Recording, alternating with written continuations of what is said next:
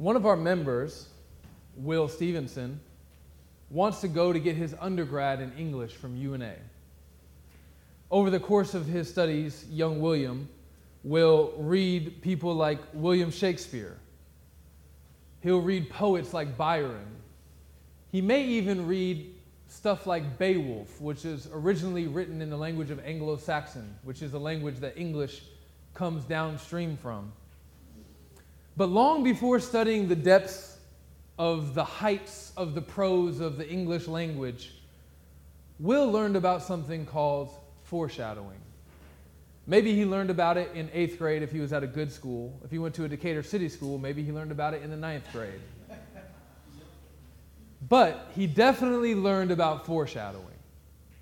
Foreshadowing is a term that describes a tool in writing wherein an author gives a hint or hints about what is going to happen later in the story. A fantastic yet simple example of foreshadowing comes from the movie Toy Story, one of America's greatest pieces of cinema. And in the story of Toy Story, Buzz Lightyear lands in Andy's room, crash lands, hops out of his box, and immediately he's greeted by Woody. Woody is another toy, he's a cowboy. And as Woody goes up to Buzz Lightyear, Buzz is on the defensive. He's in a strange land, it's a strange world. He doesn't know if he can take off his astronaut's helmet. There may not be enough oxygen to sustain him. But as Woody approaches him, he gets defensive. And he grabs for his left arm as he raises it up, pushes the button, and activates the laser. Which, because my coat is so tight, I can't really do well. But he activates his laser, pointing it right directly between Woody's eyes. Now, Buzz doesn't know that he's a toy yet. He doesn't know that his laser doesn't actually have the ability to hurt anyone. It doesn't even cause them minor eye discomfort. Later in the same movie, Woody the cowboy doll ends up in Sid's room. Sid is a vicious young child. And the only pleasure that he derives out of toys is the pleasure of destroying them. And so when he sees Woody in his room, he grabs him and he takes him and he runs over to the place in the room where the light from the sun is coming through the window. And he lays him down in the light and he grabs his magnifying glass and he concentrates the beam of light, the heat, the laser, right in between Woody's eyes and burns a hole in the middle of his forehead. That's foreshadowing. Foreshadowing is not just in good movies and it's not just in the best books that we read. The best literature is rich with foreshadowing, and the Bible is no different. We've been talking a lot about it. We talked about it during the baptism of Jesus. But you can think about Abraham and Isaac. You remember the story of Abraham. He didn't have a son, he was desperate for a son. God promised him a son. He finally got the son, and God says, Hey, I want you to go and kill your son. And so Abraham is holding the knife over his son, ready to plunge it and to kill his only begotten. Well, if you know the story of the gospel, you know that that was foreshadowing the death of another begotten son, the only begotten son. And it's not just Abraham and Isaac, it's also Melchizedek, foreshadowing the great priest Jesus Christ. It's David, foreshadowing the great king. It's the sacrificial lamb, foreshadowing Jesus Christ and his perfect, spotless righteousness as a sacrifice to God. But foreshadowing isn't just in the Old Testament either. Foreshadowing is also in our Bible. We saw a glimpse of it last week in the New Testament. We saw Jesus beginning to draw the nations to himself. As he began to become, people began to come to him from further and further distances. And this week, we see the beginning of a foreshadow emerge again. The hints of what will later become known and exposed as the Great Commission. Last week, we talked about the come and see aspect of the mission, right? God is holy, and he calls the people to be holy. And that light is supposed to draw the nations in to see the holiness of God through his people.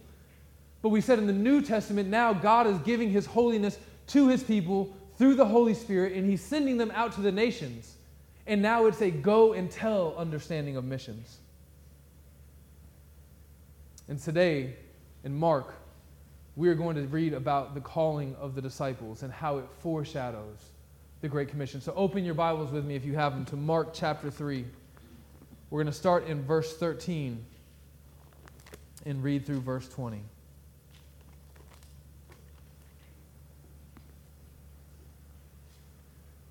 Mark chapter 3, starting in verse 13. And he went up on the mountain and called to him those whom he desired, and they came to him.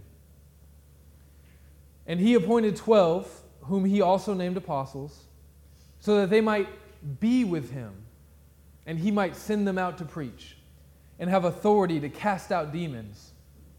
He appointed the twelve Simon, to whom he gave the name Peter, James, the son of Zebedee, and John, the brother of James, to whom he gave the names Boanerges, that is, sons of thunder, Andrew and Philip, and Bartholomew, and Matthew and Thomas, and James, the son of Alphaeus, and Thaddeus, and Simon the Zealot, and Judas Iscariot, who betrayed him. Then he went home, and the crowd gathered again, so that they could not even eat. And when his family heard it, they went out to seize him for they were saying, He is out of his mind. Now, if you've ever heard a sermon on the calling of the disciples, you've probably just taken, you've heard a pastor take each one of the names of the disciples, and he's probably scoured his Bible to find as much information as he can find about each individual disciple, and it becomes a lesson on who the disciples were. We're not going to do that this morning. So, for the note takers, I'm giving you three points three things that I want us to take away from today's text. Number one, Jesus sovereignly calls disciples. Jesus sovereignly calls disciples. Number two, Jesus gives the disciples an identity. Jesus gives the disciples an identity. And number three, Jesus gives the disciples a mission. So let's start with the first one. Jesus sovereignly calls the disciples. You should notice here that Jesus is not interested in harnessing the masses. Last week we talked about how the crowd is most often in the book of Mark a hindrance to the work of the gospel, not something that is supporting it. Now imagine that you're Jesus and you are trying to proclaim the good news of the gospel of God and you want it to get, reach the ends of the earth. Would you not try to harness the crowd? Jesus does not try to harness the crowd. He actually avoids the crowd. But that doesn't mean that Jesus isn't interested in using men for his purposes. You see, even as Jesus evades the masses, evades groups of people, he calls other groups of people to himself. He avoids the crowd, the masses, but he calls the disciples. But you should note here that Jesus isn't interested in asking who's interested in following him. He doesn't go out to the crowd and say, All right, guys, show of hands, who wants to come with me? He doesn't go out to the mass and say, Who's interested in taking up their, their cross and following me? That's not what we see here. In the text today, it says that Jesus calls them, and then it reads simply, and they came to him. what we see here is the sovereign power of God in calling these disciples. This is what God does. He calls men to himself, and when he calls, they come. In the book of John, the Gospel of John, Jesus is talking about his sheep, and he says, My sheep hear my voice. I have other sheep, and when I call them, they're going to hear my voice and they're going to come to me. So here, Jesus speaks. He calls out to his sheep, and his sheep hear his voice and they come to him. And they don't come to him for their own purposes, they come to, them, to him for his purpose. This is what God does all throughout our Bibles from Noah to Abraham to Isaac to Jacob. God calls men who are out just living their life, and he calls them and they come. Look again at verse 13, real quick, of chapter 3. Verse 13. And he went up on the mountain and called to him those whom he desired. Here's a question Why do you think Jesus desired these men and not others? I mean, presumably there were several hundred people, maybe even thousands of people. People were coming to Jesus from over 150 miles away. There's so many people that Jesus is afraid for his life, okay? So, however many that is, it's a lot. And Jesus looks out and he calls these 12. The question that we have to ask is why these 12 and not the others? What was it about these 12 that led Jesus to calling them? Well, like a good politician, rather than answering that question, I just want to ask another question. How much do we really know about the disciples? I mean, people have written entire books about lives of particular disciples, but I would posit that we don't really know that much about the disciples. Our knowledge of most of the, of the apostles is meager, if non existent. We know about Peter and John and Judas the most, right? We know how some of them died. And we also know basically what kind of work some of the men were employed in. A lot of them were fishermen, one was a tax collector, another one may very well have been a religious terrorist. But we also know that they weren't particularly discipled, uh, uh, excuse me, particularly educated. But that's really all we know about most of these 12 disciples. What we do know about them, on the other hand, it doesn't tell us anything about why Jesus would call them. All it does is make us stop and wonder, like, why would Jesus call idiots like this? What would you look for? I mean, you're Jesus. You're proclaiming the coming of the kingdom of God. You've got a mission. You want everyone, the whole world, all the nations, to hear your message, to repent of their sins, to trust in your name, and be saved. And you're going to do it by calling 12 men to yourself. What would you look for in these 12 men? If they were going to change the world, would they be highly educated? These men certainly weren't. A good number of them were fishermen. Peter is perhaps the most prominent of all the apostles, and anybody who studied Greek knows that he's the hardest one to read in Greek because he's not very educated. His grammar and syntax is like that of someone who has a sixth grade education. These are not the most educated people in the world. Now, it's true, Paul was later called and he was highly educated. But that's not prominent in the theme of the disciples. Maybe it was something petty like their good looks. Well, I doubt it. I mean, I could be wrong about that. Maybe they were all stunning male models with full heads of rich hair that they didn't even have to comb when they woke up in the morning because it was just so naturally good looking. But I doubt it. Maybe it's because they were so religious. Well, that seems equally implausible.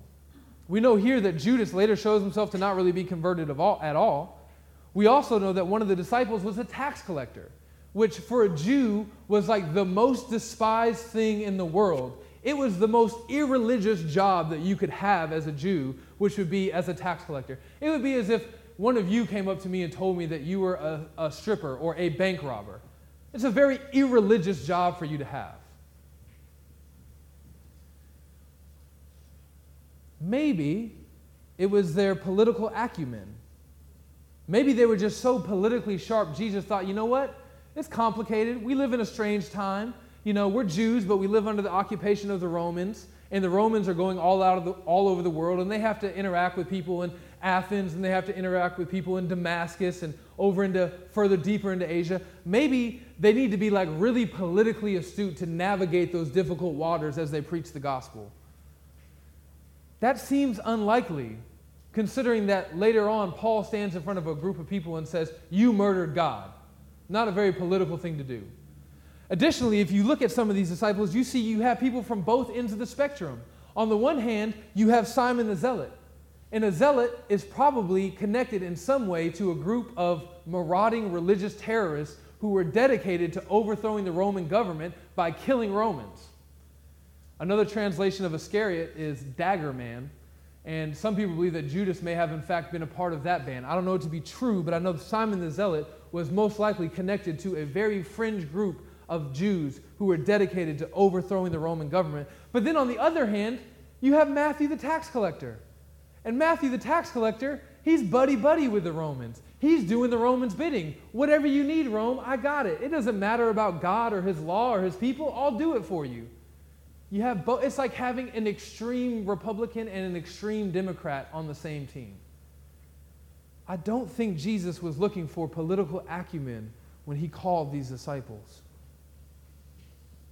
So, why did Jesus choose these 12 men and not others? Was it because of their righteousness? I think that's laughable. I mean, we don't have a good human explanation. I don't think it was their money. I don't think it was their good looks. I don't think it was their intelligence, their political adeptness, their religion, or even their faith. Maybe they just had really strong faith. Maybe not. If you look at this list, you see that it is full of doubters. People who puff their chest out and say, I'll never abandon you, Jesus. And then when things get hard, the first one to abandon Jesus. We had some guys working out at my house last week, football players, real tough guys. One of them looked me in the eyes, beat his chest. Oh, God. Beat his chest gently. I'll never quit. I don't quit. I'm not a quitter. I was impressed. Oh, wow. I'm, this is good. All right, let's see it. He hops in, hops on the bike, does a four minute workout, doesn't make it in a minute two, quits immediately. That's what we see here with these disciples, particularly Peter. I mean, when Jesus was resurrected, Thomas refused to believe it unless he could put his finger in Jesus' side. As soon as the shepherd is struck, the sheep scatter. It's not their faith that, he choo- that causes God to choose these men. What if you look at the example of Peter and Judas in relation to their faith?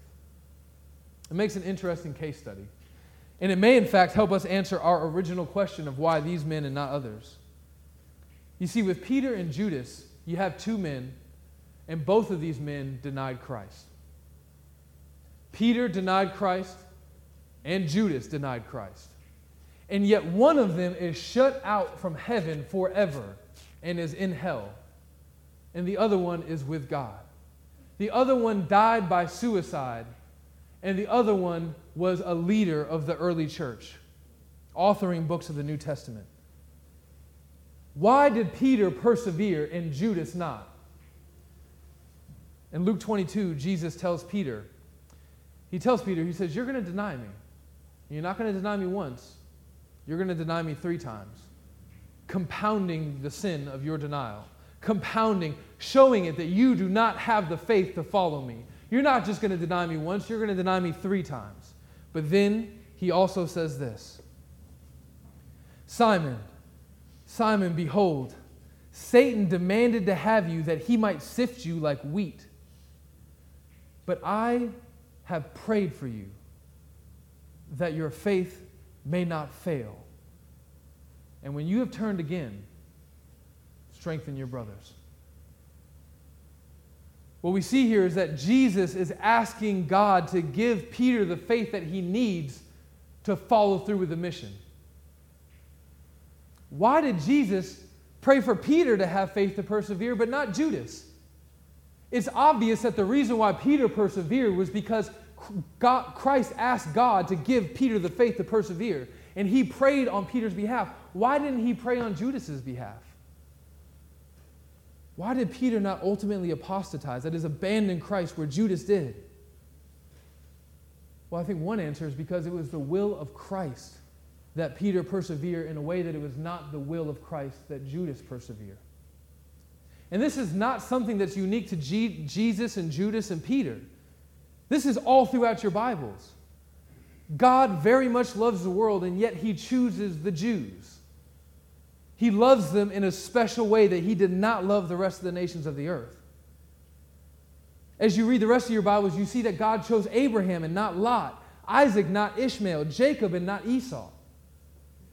Later in the book of Romans, Paul tells the Romans that God chose Jacob and not Esau before either one of them were born and had done either good or wrong. Jacob I loved, Esau I hated before either one of them were born. But that's a Another sermon for another day. Why Moses and not Pharaoh? Both were evil men apart from God's grace. Peter and Judas were both equally unrighteous, dead in sin, lacking faith before God. So, why did Peter make it and Judas didn't? None of the people that God chose to be used for his purposes were inherently more worthy to be used by God than the other. If you look at Israel, you see that they're called a stiff necked, a hard hearted people. Four times in the first several chapters of Exodus. In Deuteronomy, God says this listen to these words. Know therefore that the Lord your God is not giving you this good land to possess. So I'm not giving you this spiritual reward because of your righteousness, for you are a stubborn people. There was nothing about Israel that made God set his heart upon them. There was nothing about Israel that made them lovely that God would say, Oh, I'm going to look down and I'm going to find favor with you. There was nothing about Israel that made God say, I'm going to use you to bless the nations of the earth. I'm going to bestow all of my divine blessings on you. As a matter of fact, it seems like all that Israel really deserves is wrath because they are a stiff necked, disobedient people. They are not righteous. And that's what God does. God chooses the unrighteous, those who don't have enough faith, those who aren't religious, those who are dead and trapped in sin. If God didn't choose those people to save, there would be no one to be saved. If God didn't use those people to accomplish his purposes, he would not be accomplishing his purposes through people because that's all he has to choose from. Oh, all right, okay. Paul tells us that God chose the foolish things of the world. And you know what? The foolish things didn't choose themselves. Being foolish means you wouldn't have the knowledge to do that. You wouldn't have the insight to do that. He chooses the despised and the rejected. God uses the worst of all sinners. He uses Christian killers like Paul. He uses prostitutes like Rahab. He uses murderers like Moses and traitors like Matthew the tax collector. He uses cowards like Peter, doubters like Thomas, and religious terrorists like Simon the Zealot. And he uses you and me.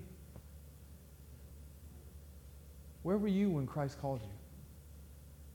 Do you think you were living a basically good life? Do you think that you in some way merited his divine calling on you? If you do, you may be more lost than you could have even imagined. There's nothing about us. There's nothing about us. I mean, look at, look at me. I, in sermons, I try not to make things about myself. That would be awkward. But I mean, just look at me. I used to sell drugs to children. And here I am. God uses the foolish things of the world to shame the wise. And he sovereignly calls people to himself. Why did God choose these men and not others?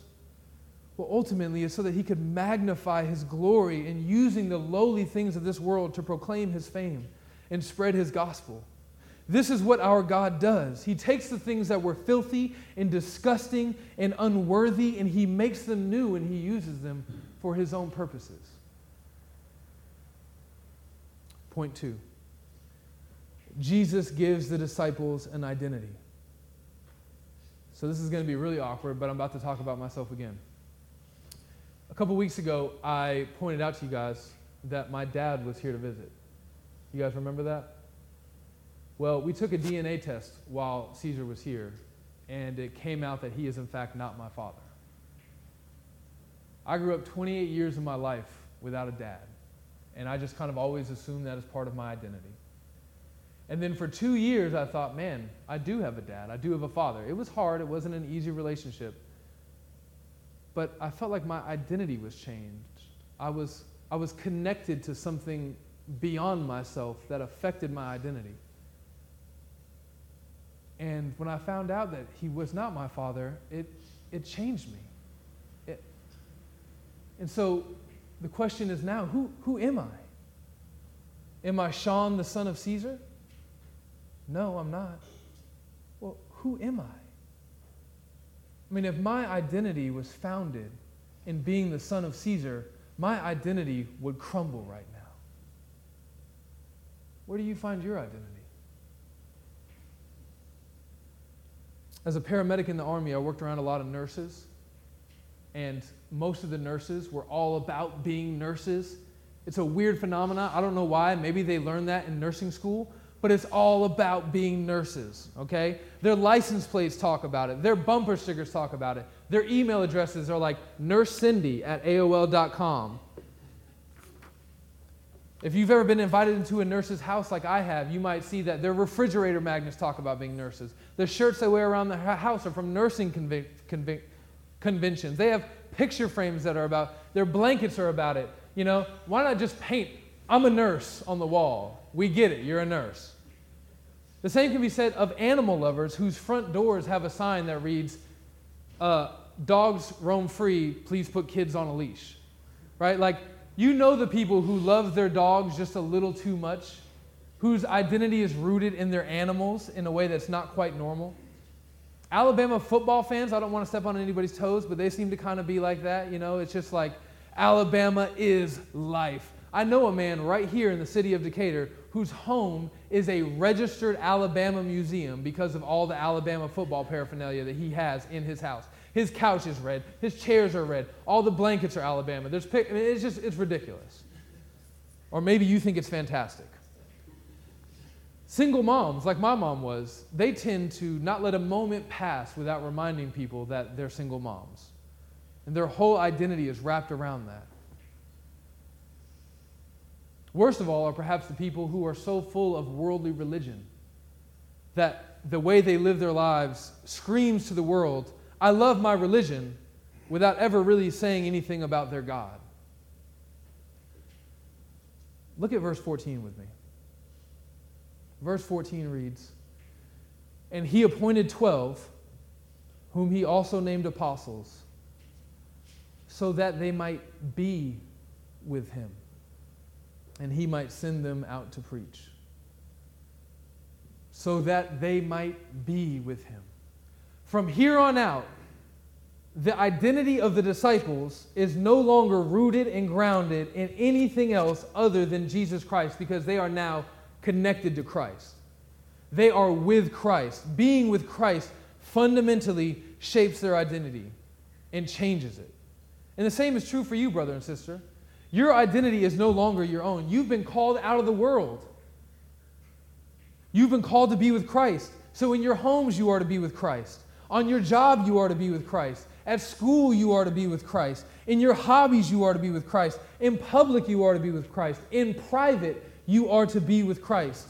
Your identity is bound up inextricably with Christ in such a way that your life should look like an M.C. Escher drawing, which is those are those drawings you remember where like three staircases and you can't see where one ends or one begins, or where the hands are drawing each other and you don't know which hand is drawing which. That is your life inextricably bound up with Christ. The world should look at your life and say, I don't know where he ends or where, she, where, where Christ begins. So I ask you again, where do you find your identity? Or better yet, if you were to ask a friend or an acquaintance, where would they say that you find your identity? Is it obvious to everyone that you've been called by Christ and that you belong to Christ and that you are with Christ? Last night we had some people over to our house for a barbecue, um, and Blaine faithfully brought uh, a non believer to come spend some time with us. And thank you, brother. You, you do an excellent job with that sort of thing. And while she was there, I made it a point to be speaking much of Christ. I want her to know that she is in the company of Christians who have been called by Christ to be with Christ. So when we were eating our dinner, I spoke of Christ. When I took her out and showed her the garage, we were speaking of Christ, communicating the gospel. Before she left, I invited her in to come do devotionals with our family so that she could see that this family is not, its identity is not grounded in the fact that it's a family. Our identity is grounded in Christ. When I met the Alabama football guy, it took me a fraction of a second to figure out where his identity was. I meet parents all the time whose identity is wrapped up in their children. I know men whose whole life is dedicated to keeping up the appearance of dead religion. What is your life dedicated to? Whatever your life is dedicated to, that is where you will find whether or not your identity is in Christ or something else. That's not to say that you can't have other identities.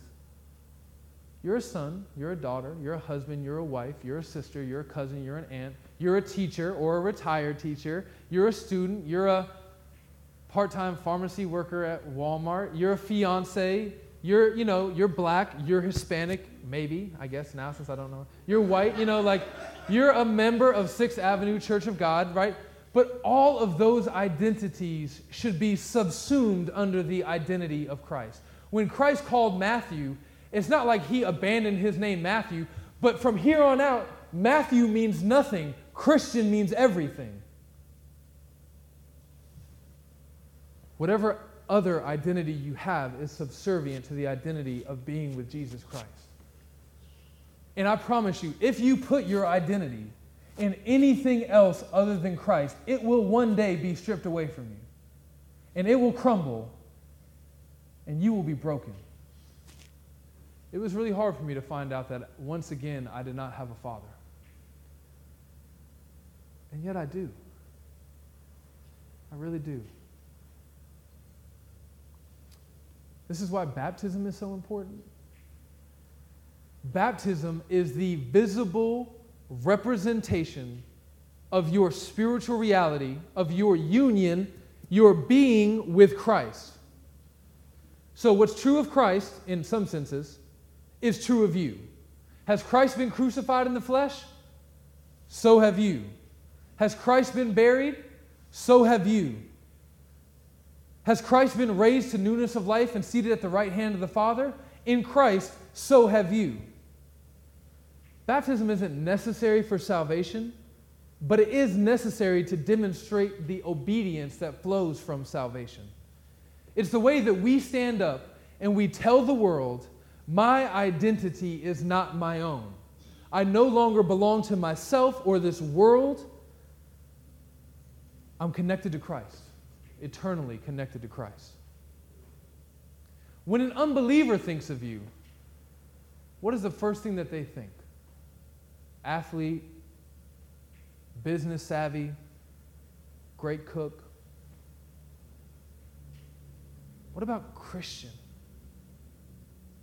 We call ourselves Christians because Christ should be the entirety of our identity. If you read your Bibles, you'll see that God is in the business of changing people's identities. That's what he does, that's what salvation is. And he, he expresses that even by having people change their names. The name is just a representation of the deeper, more profound reality. So he says, you know what? You were off doing your own thing. You had your own identity. You had your own life in the world. But I'm sovereignly calling you to come be with me. I will be your God and you will be my people. So now I'm giving you a new identity. Abram becomes Abraham. Sarai becomes Sarah. Jacob becomes Israel. The list goes on. Simon becomes Peter.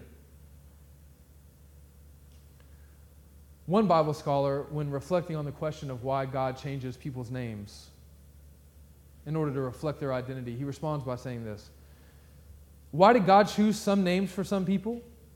The Bible doesn't give us God's reasons, but perhaps it was to let them know that they were destined for a new mission in life. With that being said, let's turn to our third and final point. Jesus gives the disciples a mission.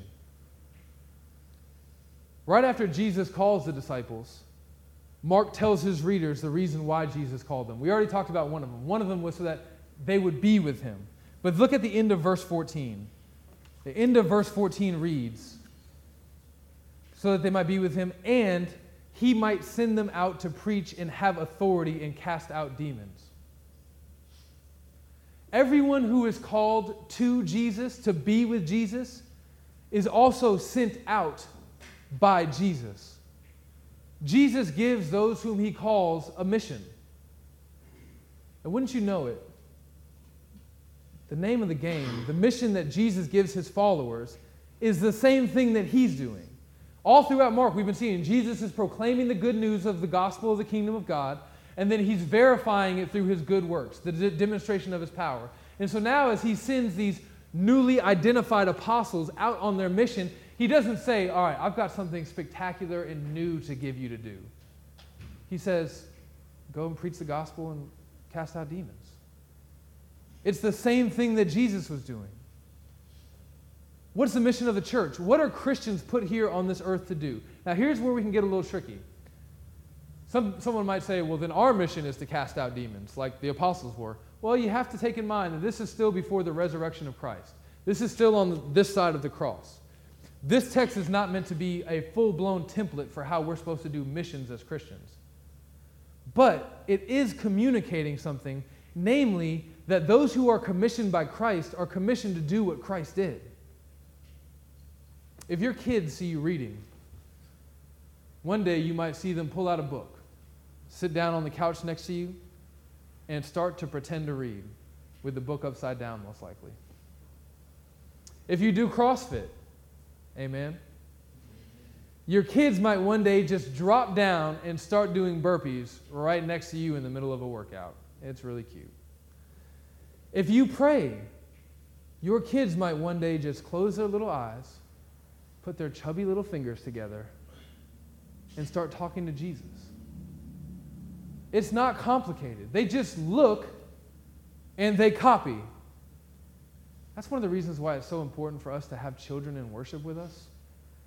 It's one of the reasons why we don't segregate our children out. I mean, we do have care for those who are five and under, but after that, or four and under, and parents have the right to decide what they want to do there. But for the nursery, the nursery in this church will only be for children four and under because we believe that your children can still learn something in church on a Sunday morning by being with you, even if they don't understand everything that I'm saying from the pulpit. Your kid's going to sit next to you, or she's going to sit next to you, and she's going to watch you sing. She's going to listen to the sound of mom praising God. Your baby boy is going to see when you close your eyes and you genuinely pray and he's going to learn how to pray like you pray. Your child is going to sit and watch and learn what it looks like to worship God in spirit and truth and in a spirit of reverence. Your child is learning here on a Sunday morning, even if they can't articulate the three points of the propositional truths that I'm laying out for you in a sermon.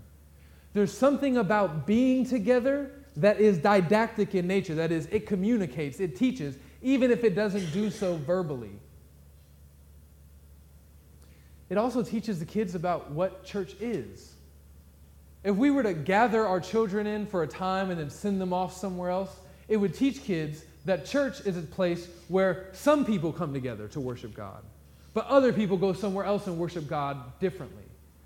It would communicate to the kids that church is a place divided by age groups. Church is a place not meant for diversity, it's a place where we separate based off of age or understanding level, etc. Or maybe even, and that's not this is not assuming the motives of anyone in here. Maybe church is a place where mom gets tired of her kid and drops him or her off for a couple hours every Sunday. There's something about being with Jesus that teaches the disciples what they are to do on their mission. And he commissions them, he sends them out to go to do it. Discipleship isn't just information dump, it's life observation. The disciples learned a million lessons from being with Jesus that he probably never articulated verbally, but they just learned and observed. When I was doing my internship in Washington, D.C., I was with probably one of like the smartest human beings alive who talks, talks, talks, talks, talks. And he, every time he talks, I'm like, slow down, I'm trying to take notes. I promise you, I learned more just from watching him than I did from anything he ever said to me. That's the reason why so many people that Amber and I have discipled have ended up living in our home. It's not just because we love having less space and having opportunities to fight with people. It's because we understand that there's something about discipleship that can take place with people just watching the way I discipline my daughter or have a fight with my wife and then go and repent and make up with my wife. There's something about them watching me get up in the morning and do devotions or whatever it may be. There's something about being with that helps us learn how to better fulfill our mission. But back to the mission. If you give someone a job, they have to have authority to do that job. I've been saying for weeks now that this congregation, the members of this congregation, you and you and you and you and you, you have a job. And the job is to guard the who and the what of the gospel. Now, if I told you that that was your job, but I didn't give you any authority to do that, you would soon be exhausted, exasperated, and you would be discouraged from trying to continue to do your job. But I've been showing you from God's word that you do have authority to do your job. Matthew 16, Matthew 18, Matthew 28. You do have authority. The authority of Christ here with you to do your job, primarily by protecting the membership and the discipline of the church. In the Army, there was a ranking system. And whenever there wasn't like a sergeant around or someone the next rank up from you to do their job, the guy in charge would just go, uh, Well, I'll take the next ranking guy and put him in that position. You didn't make any more money and you didn't have any more authority. You still had the same sign on your chest. But you were expected to do the job of a person with more authority than you. And let me tell you, it was really hard. You would try to tell someone and act like a sergeant, but they would look and they would see your rank and they would say, You don't have the authority to do that. I'm not really going to listen to you. And it was really discouraging. And it was really hard. Jesus does not treat the disciples that way. He sends them out to proclaim the gospel and to perform signs to accompany the gospel proclamation, and he actually gives them authority to complete the mission. Look at verses 14 and 15. And he anointed 12, whom he named apostles. By the way, the term name in Hebrew is a very significant thing. This goes back to point one in sovereignty. Uh, Adam named the animals and named Eve. It's a term of having the superiority in the situation. Christ named the apostles. He names them apostles so that they might be with him and he might send them out to preach and have authority to cast out demons. So, what is the authority? Well, it's the authority of an apostle, which simply means a sent one. Later, Paul will use a similar term, that of ambassador. Both terms convey that the one who's being sent, whether they're an apostle or an ambassador, they're being sent on a mission by someone greater than themselves. Their mission is not self representation, but rather representing the one who sent them. Both terms communicate the fact that the person who has been sent has authority, but the authority is not their own. It's the authority of the one who sent them. You guys remember the story of Naaman the leper and how he had a letter from his king and he went to the king of Israel with that letter.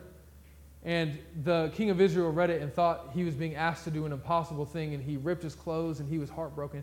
Why is this king trying to pick a fight with me? Because he realized that Naaman was coming in the authority of someone who sent him. And so, here too, today, in the first commissioning of the apostles, Jesus sends them out with his authority, with his power, not with their own.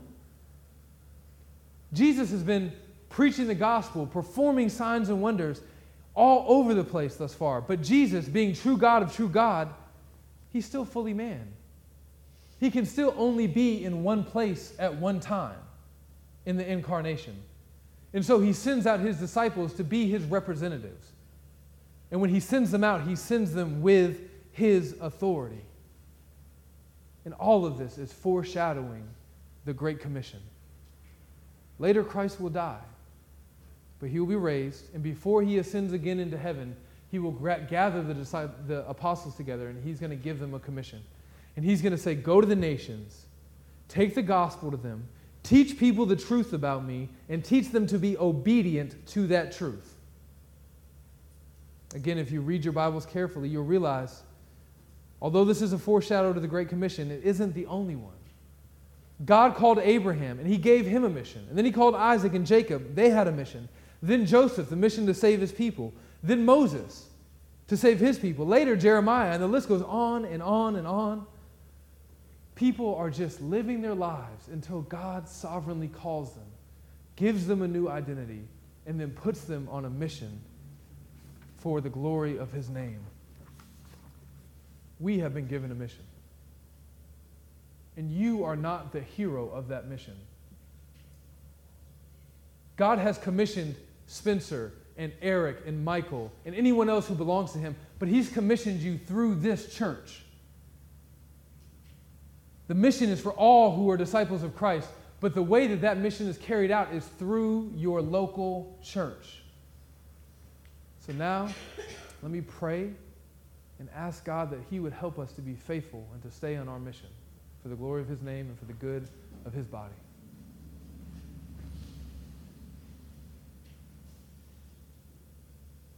You are a kind God, Father. We thank you for calling us to be with you. There's nowhere better for us to be. The world is a desolate place where the wild beasts are, but there is safety in your arms. And as we are with you, we learn about you and we form our identity in you. And I pray for any brother or sister here this morning who's struggling, who finds their identity and how much they weigh or what they look like or what their career choice has been or any other fallible thing. And I pray that you would help us as, a church to find our identity in your Son, Jesus Christ. And that we would be faithful to that identity in carrying out the same mission that he had. That we would take the gospel to the ends of the earth. In his name we pray. Amen.